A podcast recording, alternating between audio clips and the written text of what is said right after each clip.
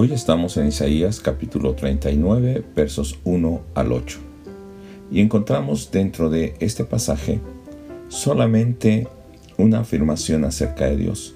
Recordemos que cuando encontramos acerca del carácter y del actuar de Dios, no solamente vamos a encontrar donde dice en el verso algo acerca de Dios, sino puede ser que también los siguientes versículos nos estén hablando algo acerca del Señor.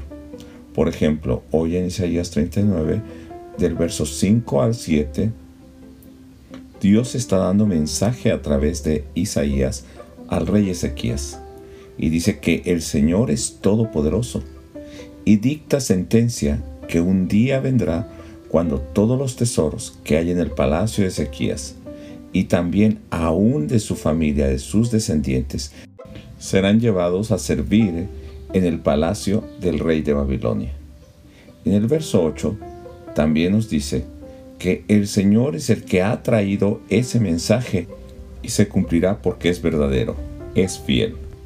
Hoy tenemos que resaltar en las enseñanzas cuál es la actitud de Ezequías, sus palabras, la actitud de Isaías o de los visitantes que vienen de parte del rey Merodac Baladán de Babilonia a Ezequías.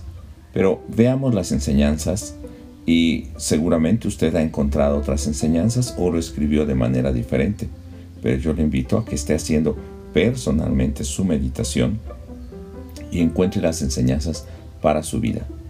En el verso 1 y verso 2 encontramos que Ezequías fue muy imprudente cuando vienen mensajeros de parte del rey de Babilonia, Merodac Baladán, mostrándoles todos sus tesoros y armas, porque vinieron con regalos al saber que había mejorado de la enfermedad.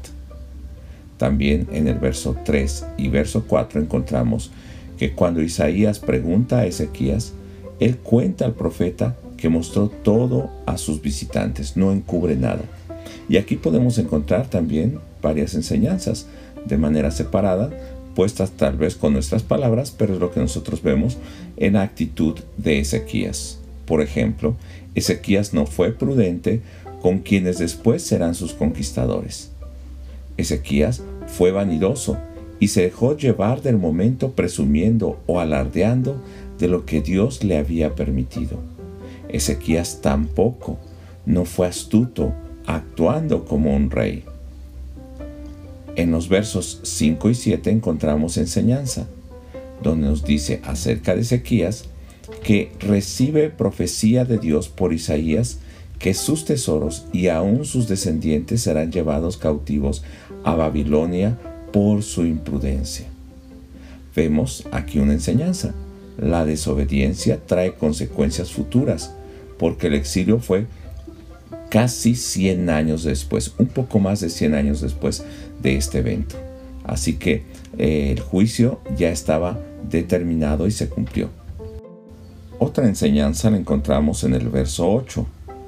Ezequías acepta el mensaje como juicio de Dios, aunque solo se preocupa momentáneamente porque haya paz en sus días como rey. Entonces podemos ver una actitud egoísta de su parte.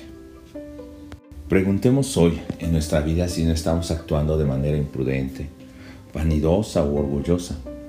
Y por lo mismo estamos mostrando aquello que no debemos hacer, la actitud, cosas, palabras, etc. O también preguntémonos si de la manera que lo hizo Isaías estamos preocupados por otras personas para saber cómo están llevando su vida y nosotros poder aconsejarles y recordarles la palabra de Dios. Hoy te invito a que tu aplicación sea algo muy práctico y que puedas vivirlo hoy y que puedas escuchar la voz de Dios y que puedas saber que es un mensaje de Dios. No seamos egoístas como Ezequías, preocupándonos solamente por ese momento o nos dejemos llevar por las situaciones sino nosotros debemos pensar cuál es la voluntad de Dios y ser humildes y prudentes. Nos escuchamos el día de mañana y espero que Dios te bendiga.